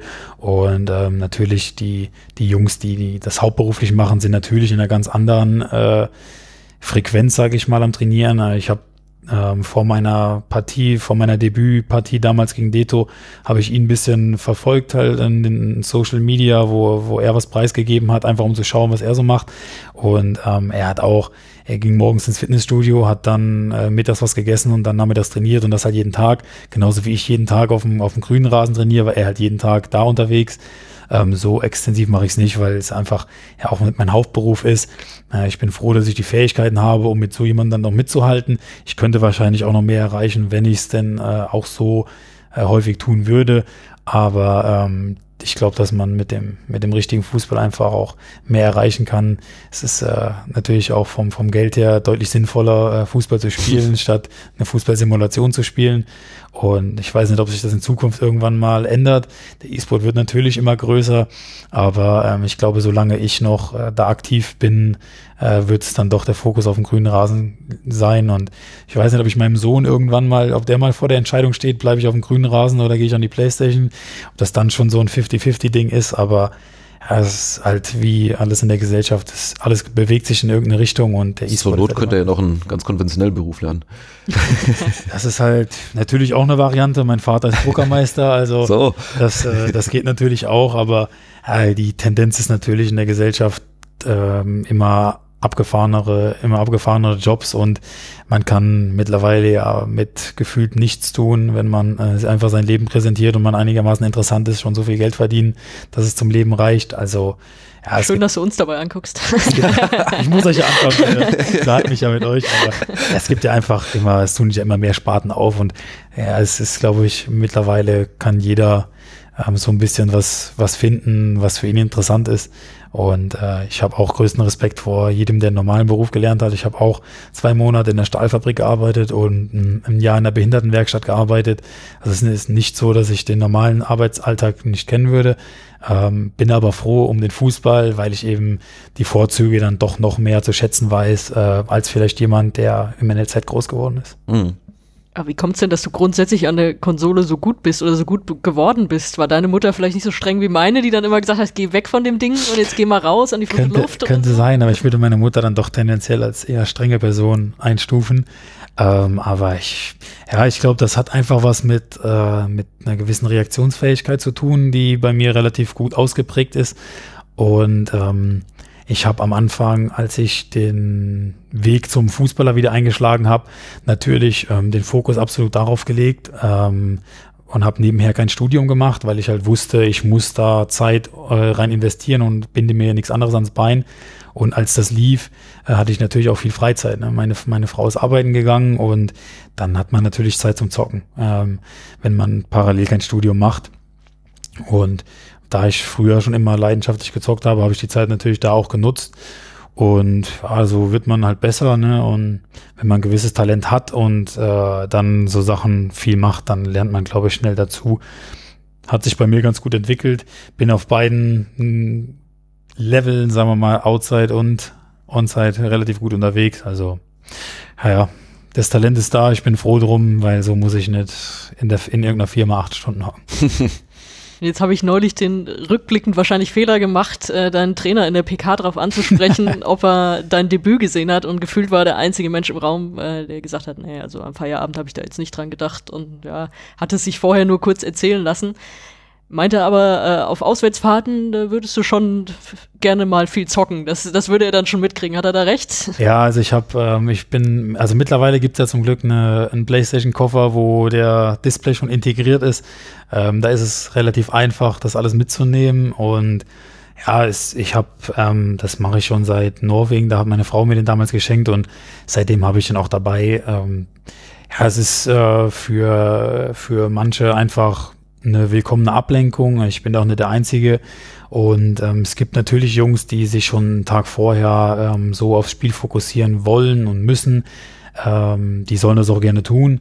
Ähm, ich bin jemand, der, wenn es Richtung Spieltag geht, äh, relativ entspannt ist. Wenn es Richtung Spielabfahrt dann wirklich ist, wenn es ähm, nach dem Hotel ähm, Richtung Spiel geht, dann äh, fange ich an, mich zu fokussieren, weil ich, wenn ich es vorher machen würde, einfach in so eine keine Ahnung, in so einem Fokus drin wäre, der, glaube ich, mir nicht wirklich helfen würde. Ich habe es auch probiert, ähm, das alles mal wegzulassen, um mich wirklich extrem zu fokussieren. Da war ich aber dann irgendwie total versteift und habe das dann auch wieder aufgegeben. Ähm, und das Zocken ist für mich einfach eine Sache von ja, einer Ablenkung, einem, einem willkommenen, einem Spaß einfach an der ganzen Sache, weil ich glaube, dass äh, wenn man Spaß verliert an einer, an einer Sache, selbst wenn es bei uns jetzt Abstiegskampf ist, aber wenn es dann, wenn der Frust dann doch ähm, größer wird und kein Spaß mehr dabei ist, dann äh, wird es auch tendenziell eher schlechter als besser. Und das ist für mich einfach der Kanal, den ich dann nutze, um äh, ja, einfach äh, ein bisschen den Fokus nicht auf den Fußball zu legen, sondern einfach entspannt an Sachen ranzugehen. Wann geht denn so bei dir so die, diese Tunnelphase los? Ähm das ist meistens äh, mit Abfahrt vom Hotel dann zum Spiel. Also mhm. bei Abwärts, äh, Auswärtsfahrten sind wir ja im Hotel einen Tag vorher und ähm, auch wenn wir zu Hause spielen, äh, treffen wir uns im Hotel. Und sobald da dann die Besprechung losgeht, wirklich zum Spiel, ähm, dann ist für mich auch der, der ganze Rest ausgeblendet. Also da begebe ich mich dann auch in Konzentration. Es ist nicht so, dass ich, wenn jetzt jemand äh, um mich herum irgendeinen Spaß macht, dann, dann lache ich trotzdem. Es gibt auch Jungs, die dann äh, ab dem Zeitpunkt nicht mehr angesprochen werden wollen, die dann wirklich im absoluten Tunnel sind. Äh, aber ja, der, der Trainer hat manchmal die Tendenz bei mir zu sagen, ja, ich nehme die Sache dann ein bisschen zu locker.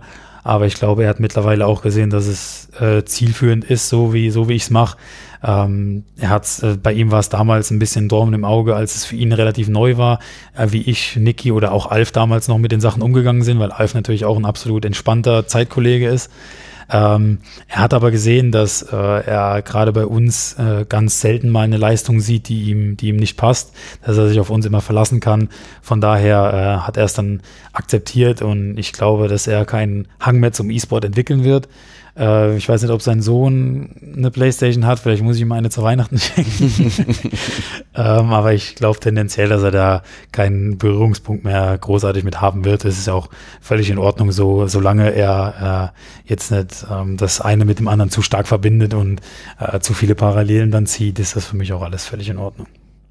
Wie muss man sich das denn jetzt rein vertraglich vorstellen? Du bist ja als doppelter Profi jetzt auch nach außen verkauft worden. Ähm, Gibt es dann so einen extra Wisch und da steht dann und jetzt auch noch in der E-Sports-Abteilung? Ähm, also ich musste tatsächlich für die DFL, hat da schon ähm, verschiedene Statuten, wo ich schon Sachen unterschreiben musste.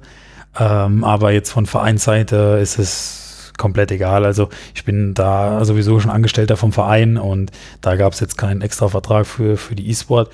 Natürlich ist es ein bisschen frech, weil ich glaube ich der einzige, der einzige Spieler in der VBL bin, der kein Gehalt bezieht. Ähm, das war auch dann doch die zweite Frage, die mir gestellt wurde. Nachdem hast du Lust, uns da zu helfen, war die zweite Frage. Du machst das natürlich auch umsonst, oder?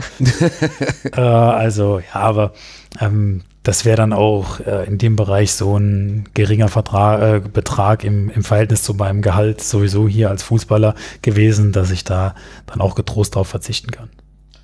Hast du da vielleicht gerade noch den richtigen Zeitpunkt erwischt? Äh, jetzt mit Sidney Friede ist ja wohl auch ein äh, begnadeter Zocker dazugekommen, ja. was man so hört.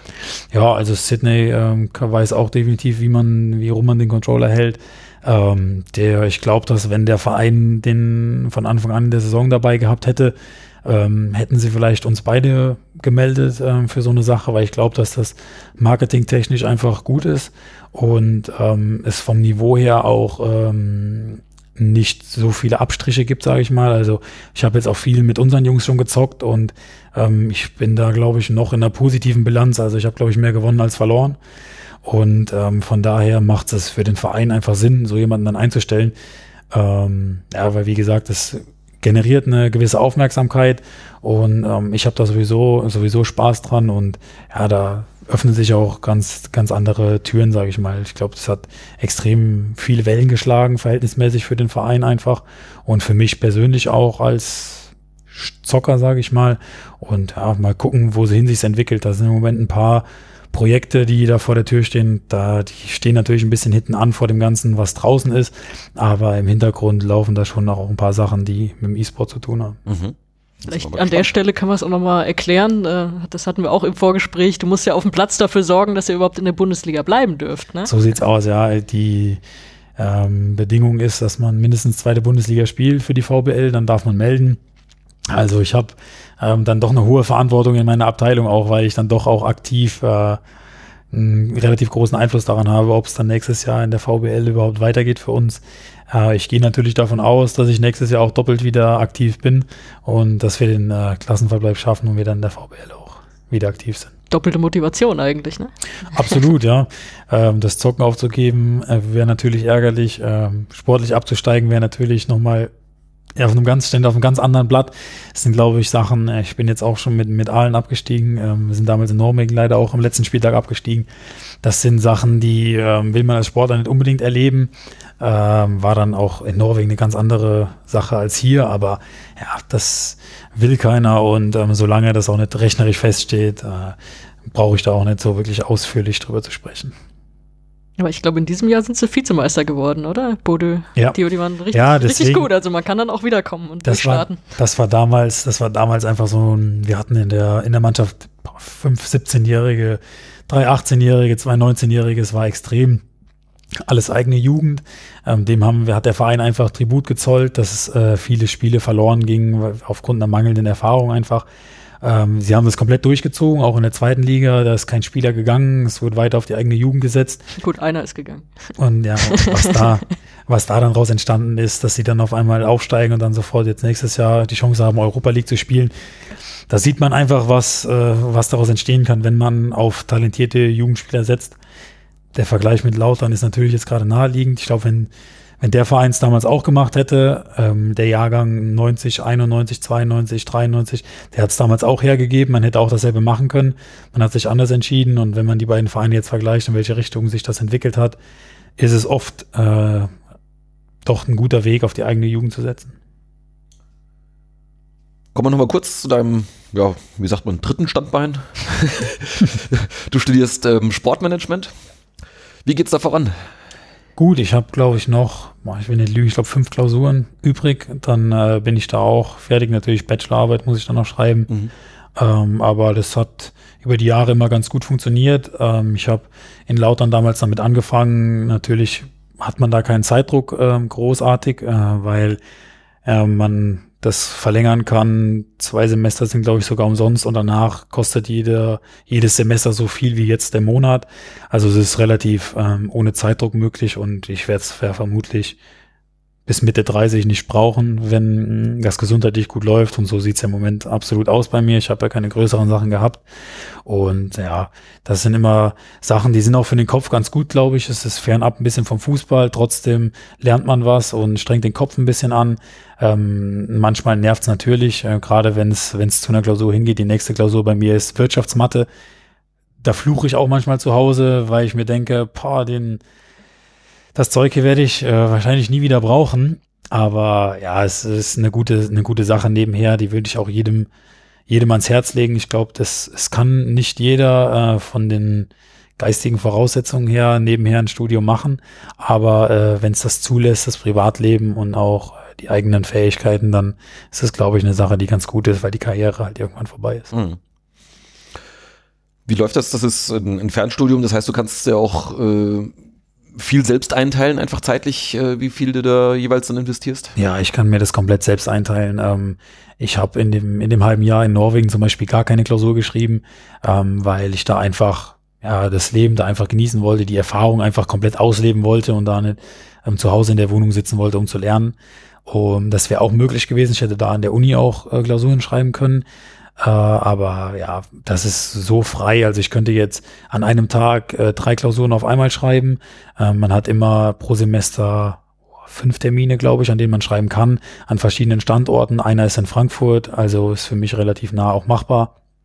Meistens spreche ich mich äh, mit Niki da ein bisschen ab, weil er auch dasselbe studiert.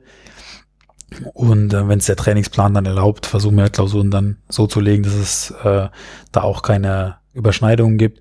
Aber da ist kein Zwang jetzt, dass man ein gewisses Thema äh, abhaken muss in einer gewissen Zeit und selbst die, den Ablauf kann man selber bestimmen. Also ich habe auch schon äh, Themen übersprungen, weil ich wusste, die sind zeitintensiver und habe dann erst eins gemacht, was normalerweise erst im, im nächsten, übernächsten Semester der Fall war. Also da ist die, die EST schon eine gute Adresse, um ähm, das relativ flexibel deinem Alltag anpassen zu können. Mhm schaust mich immer so fragend an. Ja, aber war eigentlich deine Frage. Ich wollte ich dir nicht alle. Ja, ja nur zu. Nur. ja egal, wer sie stellt. Hauptsache, wir kriegen sie beantwortet. Genau. Ja, ähm, mal vorausgesetzt, oder man kann ja mal davon ausgehen, jetzt hast du dann irgendwann da ein, hast du einen Bachelor, Bachelor dann? Ja. Genau, ein Bachelor in Sportmanagement oder wie nennt sich das dann? Äh, ich glaube, Business of Arts ist das offiziell. Also das ist eigentlich ähm, wie ein äh, BWL oder VWL-Studium, nur halt äh, mit einem extremen Sportbezug. Okay. Also ähm, danach ist relativ weit gefasst, was man damit anfangen kann.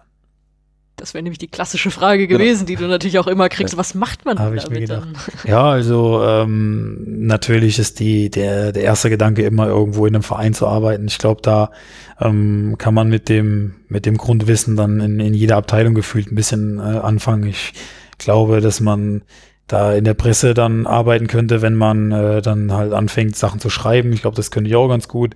Man kann auch Sportdirektor damit werden. Ich glaube, Hockey hat sogar dasselbe studiert, wenn ich richtig informiert bin. Max Eberl hat auch an der IST das Studium gemacht. Das geht natürlich auch. Man könnte klassisch auch in einem Fitnessstudio arbeiten oder als Quereinsteiger irgendwo. Also ähm, überall, wo es irgendwo um Management geht, ähm, könnte man damit theoretisch anfangen.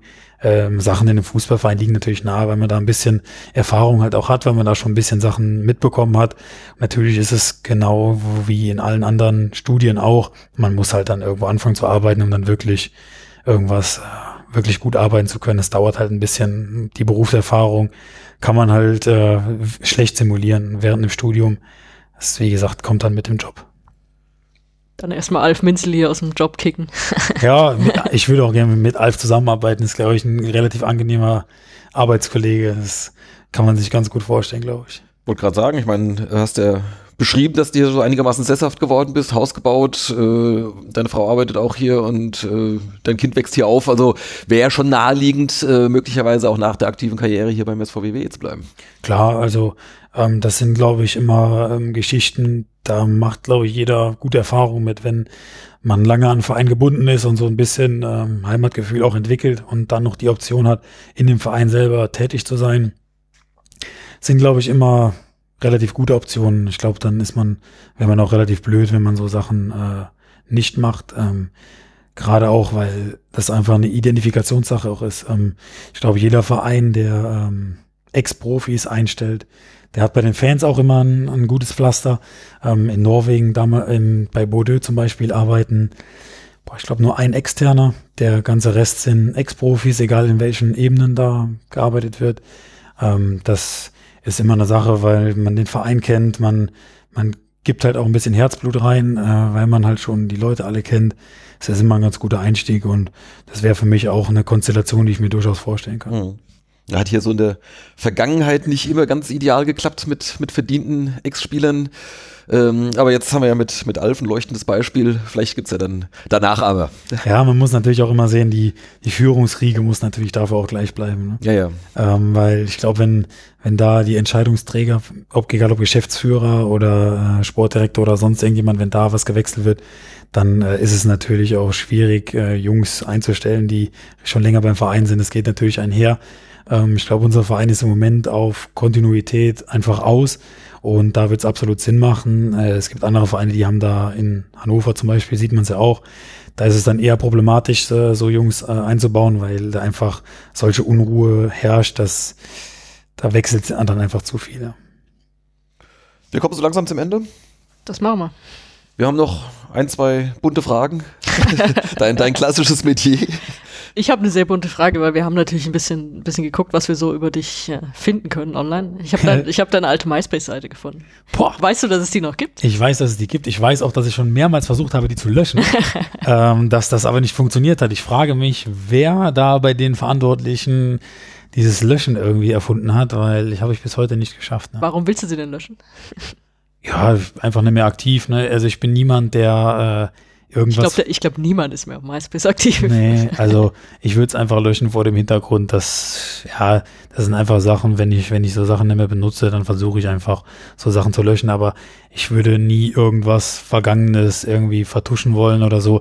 Wenn da irgendwelche Stories vorkommen, dann ist, gehört das genauso zu mir wie irgendwelche positiven Sachen und wenn da, äh, selbst wenn es jetzt äh, Sachen sind vom Feiern gehen oder irgendwas, das sind halt Sachen, die gehören einfach dazu. Ich glaube, man muss keinem erzählen, dass auch ein Fußballprofi mal äh, ausgeht und gerade auch vor meiner Vergangenheit, äh, wo, wo es nicht professionell war, ist ja auch klar, dass ich dann viel mit meinen Jungs unterwegs war. Also das äh, müssen wir auch vielleicht nochmal klarstellen, da ist nichts komplett Schlimmes zu sehen, da ist halt, da ist der junge Mobi zu sehen. Wir werden es aber mal in den Shownotes verlinken, oder? Wenn du sie bis dahin nicht gelöscht hast. Ja, wie gesagt, ich habe schon, ich hab schon mal versucht, weil ich glaube, da sind sogar noch Bilder von meiner Ex-Freundin dabei. Die geistern, glaube ich, dann auch immer im Internet rum kann sich auch dann jeder mal anschauen. Aber naja, also so Sachen, äh, wie gesagt, würde ich natürlich immer ändern, genauso wie man das Profilbild ändert, wenn irgendwas, wenn irgendwann es irgendwas Neues gibt. Aber ähm, ja, die gute Schulzeit, also da sind wahrscheinlich auch Sachen dabei, die gucke ich mir wahrscheinlich auch gerne an, weil ich bin jemand, der mit einem weinenden Auge auch zurückschaut auf die Schulzeit, weil ich dann doch viel Spaß hatte. Wie sieht's ansonsten mit Social Media Aktivitäten bei dir aus? Äh, gut, Instagram, das ist so mittlerweile so der, der Standard. Ich glaube, habe ich auch erst seit einem Jahr. Ja, aber da seid ihr, glaube ich, äh, komplett alle vertreten, wenn ich das so im Überblick. Niki, Niki hat kein Instagram. Niki was, was ist da los? Niki Dams hat keins. Benno? Ach, Pat fehlt. Ja, was ist denn da los? Ich glaube, dass da jeder, ich glaube, Pat hat einfach keinen Bock, sich überhaupt mit sowas zu beschäftigen.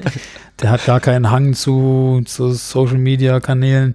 Und äh, Niki hatte, glaube ich, auch bis vor einem Jahr kein Facebook, hat sich's nur gemacht, weil er über EA Sports äh, an seine Pro-Player-Karte drankommen wollte, weil man dafür einen Facebook-Account brauchte. Okay. Sonst hätte er da auch keinen.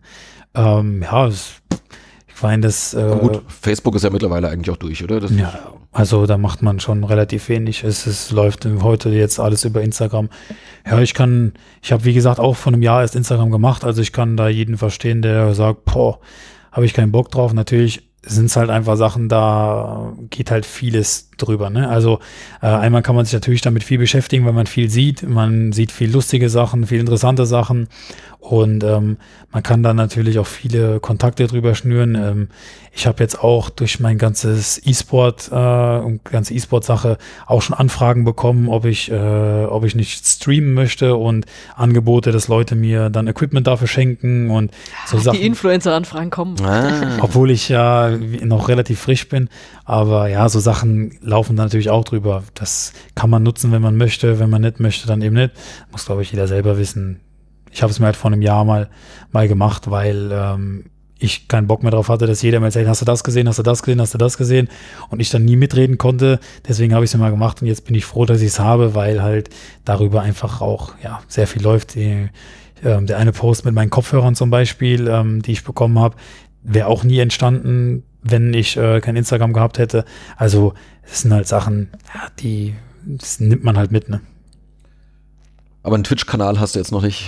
Noch habe ich keinen, okay. aber der wird sehr wahrscheinlich kommen, mhm. ähm, weil wie gesagt, die, die Angebote da schon so sind, dass ich sie schlecht ausschlagen kann. Verstehe. Ähm, ja, das sind. Ja, wenn der Verein nicht zahlt, muss man sich so anders holen.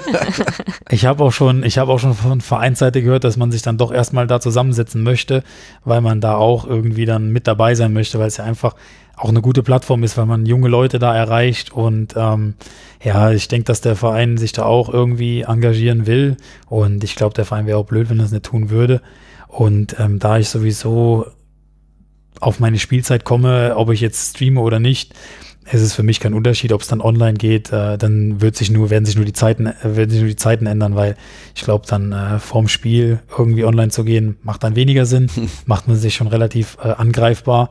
Ähm, und äh, ja, deswegen, ob ich jetzt zocke, ob mit oder ohne Stream, macht für mich keinen Unterschied.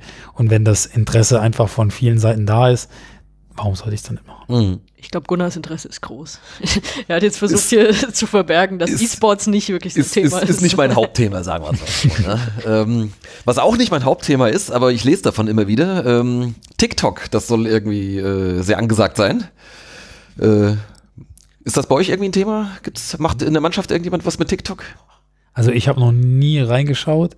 Ich habe das, ich habe mitbekommen, dass es das gibt. Ich habe aber, ich könnte Ihnen jetzt noch mal erklären, wie es funktioniert. Also da bin ich. Ich, ich tatsächlich auch nicht. Das, glaub, das ist, glaube ich, wirklich was für junge Leute. Ja, ich weiß, ich glaube, das fing damit an, dass der irgendwie da so im Prinzip so äh, lippensynchron irgendwie Musik zu Musik dich bewegst, also äh, quasi nicht, Playback, ob das, Playback ob das, ob Fußballer aber sowas das machen. Das machen, glaube ich, aber mittlerweile macht man, glaube ich, alle möglichen Krams damit irgendwie, ne? Ich habe auch. Ich bekomme einen Nicken aus dem Off. ja, ich habe ich tatsächlich. Ist, ist der Verein auf TikTok? Fragen wir jetzt auch mal ins Off. Nein, noch nicht. Okay. Okay. Ja, es sind, es sind halt, ist ja ganz normal, ne? Genauso wie Snapchat irgendwann mal neu war, dann ja. irgendjemand erfindet immer irgendwas Neues. Ist aber, das ist auch schon wieder so der, der Peak. Das ist auch, schon, ist auch schon drüber, ja. ja aber ich meine, Alf Minzel ist jetzt auch auf Instagram. Wir müssen uns eigentlich was Neues suchen. Das ja, ja, genau. die Eltern also, so auf Facebook genau. kommen ja. oder so. Ja, wenn, die, wenn die alten Dinosaurier kommen, dann kommt immer was Neues. Ja, also TikTok noch nie mit beschäftigt, aber ich krieg so Sachen natürlich auch mit. Ähm, ich glaube, wir sind, jeder schaut sich irgendwann mal ein YouTube-Video an und da sind natürlich auch ähm, Leute dabei, die das dann nutzen, um irgendwie das in ihren Videos einzufädeln. Ähm, wenn es dann irgendwann so groß ist, dass ich dann auch wieder mir das mal anschauen muss, werde ich das auch tun, aber im Moment habe ich da noch keinen Bedarf. Und dann gibt es natürlich noch ein ganz heißes Thema, ähm, fast neu. Podcasts. Nimmst du nur an Podcasts teil oder hörst du auch manchmal welche? Ich habe noch nie einen Podcast gehört, glaube ich. Du hast noch nie einen Podcast gehört. Okay. Vielleicht ist das jetzt nochmal ein Ding, wenn ich mir das mal anhöre. Vielleicht fuchse ich mich dann da mal rein. Weil ich habe auch Spotify, da werde ich wohl auch irgendwelche kriegen, oder? Ja, das so inzwischen so ziemlich alle. Ja, ja, das, die haben irgendwann mal angefangen, alles einzusammeln. Ja, ja dann vielleicht mache ich das mal. Ne? Vielleicht sollte ich mal. Ich habe halt ich überlege halt immer, wo könnte ich mir so Sachen äh, im Alltag dann einbauen, ne, um das zu nutzen, weil im Moment ist halt so, wenn ich dann mal eine freie Minute habe, dann ähm, ist da weniger das Interesse, noch irgendwas zu machen, sondern muss ich schon gewählt, sage ich mal, das machen, wofür ich noch Zeit brauche oder habe. Die Busfahrt, tendenziell lerne ich dann ein bisschen auch was oder ich zocke halt ein bisschen was. Vielleicht werde ich da mal das Zocken ersetzen mit einem Podcast Vielleicht finde ich da noch mal einen. Dann, hätt, halt dann hätten wir aber, glaube ich, ein schlechtes Gewissen. Ne? Wenn du das nächste, nächste Spiel dann in der, in der VBL verlierst ja, dann, sagst dann, ja, ich habe stattdessen. Dann mache ich Werbung für den Kanal. schöne, schöne Grüße an den Podcast. Ja, Wegen genau. euch äh, habe ich meine Trainingseinheit sausen lassen.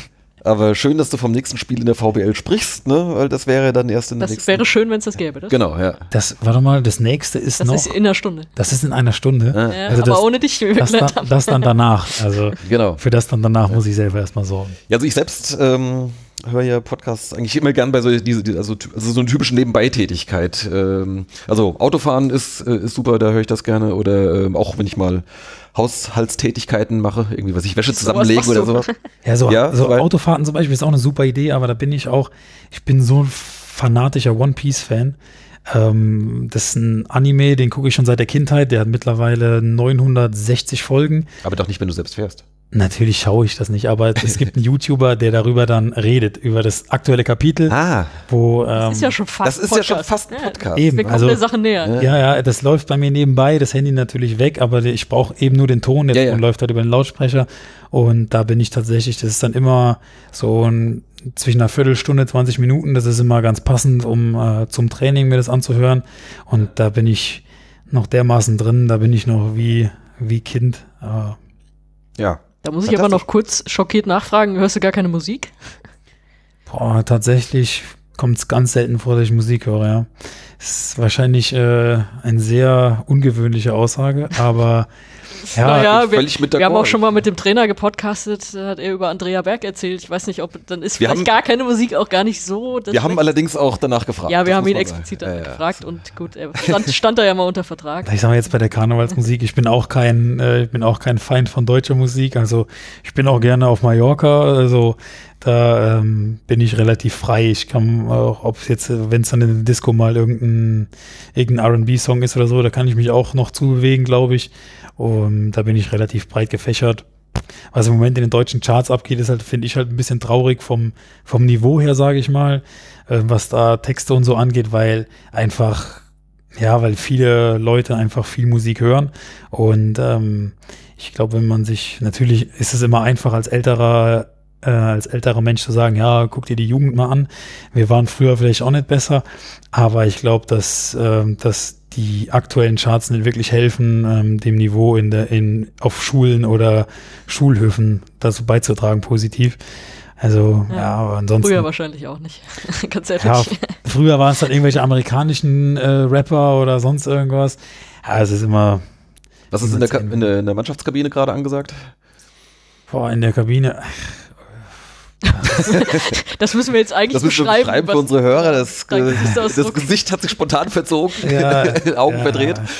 Es kommt drauf an, es kommt drauf an, wer das Handy in der Hand hat. Äh, wir haben äh, eine Bluetooth-Anlage und je nachdem, wer da verbunden ist, normalerweise sollte man immer, wenn man reingeht, mal kurz schauen, wer verbunden ist und dann überlegen, ob man in der Kabine bleibt oder dann doch in den Kraftraum geht. Da ist, da ist leider auch alles drin. Benno hört äh, nur Schlager gefühlt der, da ist er dann total enthusiastisch. Dann gibt's Jungs, das ist die. Auch diese Groß-Asbach-Schule schon wieder, ne? Ja, das ist durchaus. Ganz harte Schule. wenn dann, wenn dann Göcks Musik hat, dann wird's, boah, dann wird's dann doch eher Richtung unseren Charts geht's dann da. Und ähm, Niki hat zum Beispiel einen super Musikgeschmack, der setzt sich aber leider zu selten durch.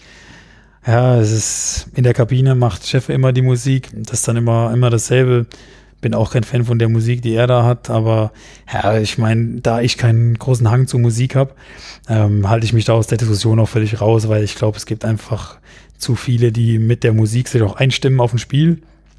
Da hat aber jeder auch, glaube ich, Kopfhörer, weil das, nicht jedem das wollte ich gerade fragen. Sitzen die Leute dann tatsächlich dann mit, mit Kopfhörer und äh, ja, kommen also so in die Konzentrationsphase dann oder so? Manche brauchen ja. das definitiv. Also ähm, wenn die, wenn jemand so ein Hang zur Musik hat und äh, die Kabinenmusik dann nicht äh, seinem vor seinen Favoriten entspricht, dann äh, sitzen die Jungs da auch mit Kopfhörern und das sind dann tendenziell auch die Jungs, die dann auch nicht mehr angesprochen werden wollen oder die halt dann wirklich sich selber in so eine Konzentrationsphase damit begeben und ja, da war ich noch nie jemand von und ich glaube auch nicht, dass sich das noch dazu entwickeln wird.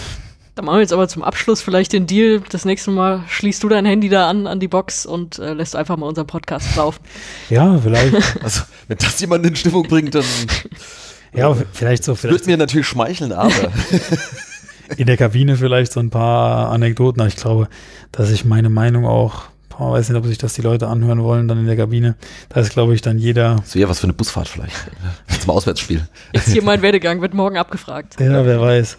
Also das wäre mal, wär mal interessant. Ich glaube, da sträuben sich aber die meisten gegen. Aber so, gerade wo du sagst, äh, mein Werdegang, dass da nachher so ein Test noch so geht. Wir haben in Norwegen tatsächlich ähm, vorm Spiel, einen Tag vorm Spiel, immer so ein Quiz gehabt von verschiedenen Orten, wo was ist oder von Ansprachen, was wurde da gesagt und da gesagt. Es war immer relativ witzig. Über, über die Woche dann oder, oder wie ja, halte sich das? Das war immer ein Tag vorm Spiel, haben wir dann äh, uns im Hotel getroffen, abends, und da war nach dem Abendessen immer so ein Beisammensitzen, da wurden Vierergruppen gebildet und dann gab es tatsächlich ein Quiz. Manchmal waren es einfach Bilder vom Training, wo dann jemand ausgeschnitten war und wo dann gesagt wurde, wer fehlt hier oder, ja, oder einfach Orte, wo auf der Welt befindet sich das. Man konnte ein bisschen was lernen, man saß zusammen. Das hat mir immer ganz gut gefallen. Ist in Deutschland halt schwierig umzusetzen, weil da einfach festgefahrenere Strukturen herrschen als im Ausland, da war es dann doch, äh, ging es entspannt dazu. Die Sieger wurden aufgestellt und dann seid ihr abgestiegen. Das wäre dann wirklich Wahnsinn, aber es ging dann doch auch, auch um Einsatz. Zwar dann eher finanzielle Dinge, aber es war dann doch auch emotional teilweise. Also es hat, hat Spaß gemacht. Sehr schön, ja, da haben wir noch ein paar lustige Kabineneinblicke bekommen zum Schluss. Ich würde sagen, noch ein Servicehinweis äh, für alle Hörer, die jetzt nur und zum allerersten Mal in einen Podcast eingeschaltet haben, um äh, anderthalb Stunden Sascha Mockenhaupt zuzuhören. ähm, ihr findet alle anderen unseren Folgen natürlich auf stehblock.de. Ähm, auch was wir sonst noch so irgendwie so rund um den Verein äh, zu sagen oder zu schreiben haben, findet ihr dort. Äh, den Podcast Niemals Erstliga gibt es natürlich auch auf Spotify, auf YouTube nicht mehr. Ähm, wo sind wir sonst noch vertreten? Du hast den von YouTube genommen, Skandal. Nee, also haben die alten grade, Folgen Haben wir doch gerade gelernt, YouTube ist doch... Nee, aber das, das ging ja nicht mehr, äh, weil unsere Musik automatisch gesperrt wurde. stimmt. Unser Intro, was wir legal verwenden dürfen. Egal. Äh, das müssen wir nicht aus. Bestimmung, ne? Das, Also, das machen teasern wir jetzt hier an. Wir haben natürlich eure Tormusik als Äh, geht einfach auf äh, stehblock.de, da findet ihr alle Links zu allen Social Media Kanälen, in denen wir so vertreten sind und auch gerne den einen oder anderen empfehlen. Ja. Hast du Danke, dass du dir Worte? so lange Zeit genommen hast. Wir Ja. haben, glaube ich, wirklich deutlich kürzer angesetzt und wir haben jetzt trotzdem sehr lange geredet und äh, ja, dafür vielen Dank. Ganz herzlichen Dank. Kein Problem, sehr gerne, hat Spaß gemacht. Also wenn dann nochmal ein Termin frei wird, ich stelle mich auch gerne nochmal zur Verfügung. Ah. Dann wird es natürlich schwierig mit den Fragen, weil wir viel schon abgedeckt haben, aber Ah, dann geht's ans Eingemachte. Ja. dann wird es wahrscheinlich Dann sehr, geht's sehr ums letzte Spiel. Dann sprechen wir nur noch über aktuelle Spiele. Ja, genau. Ja. ja wunderbar. Ja, herzlichen Dank. Gerne, kein Problem.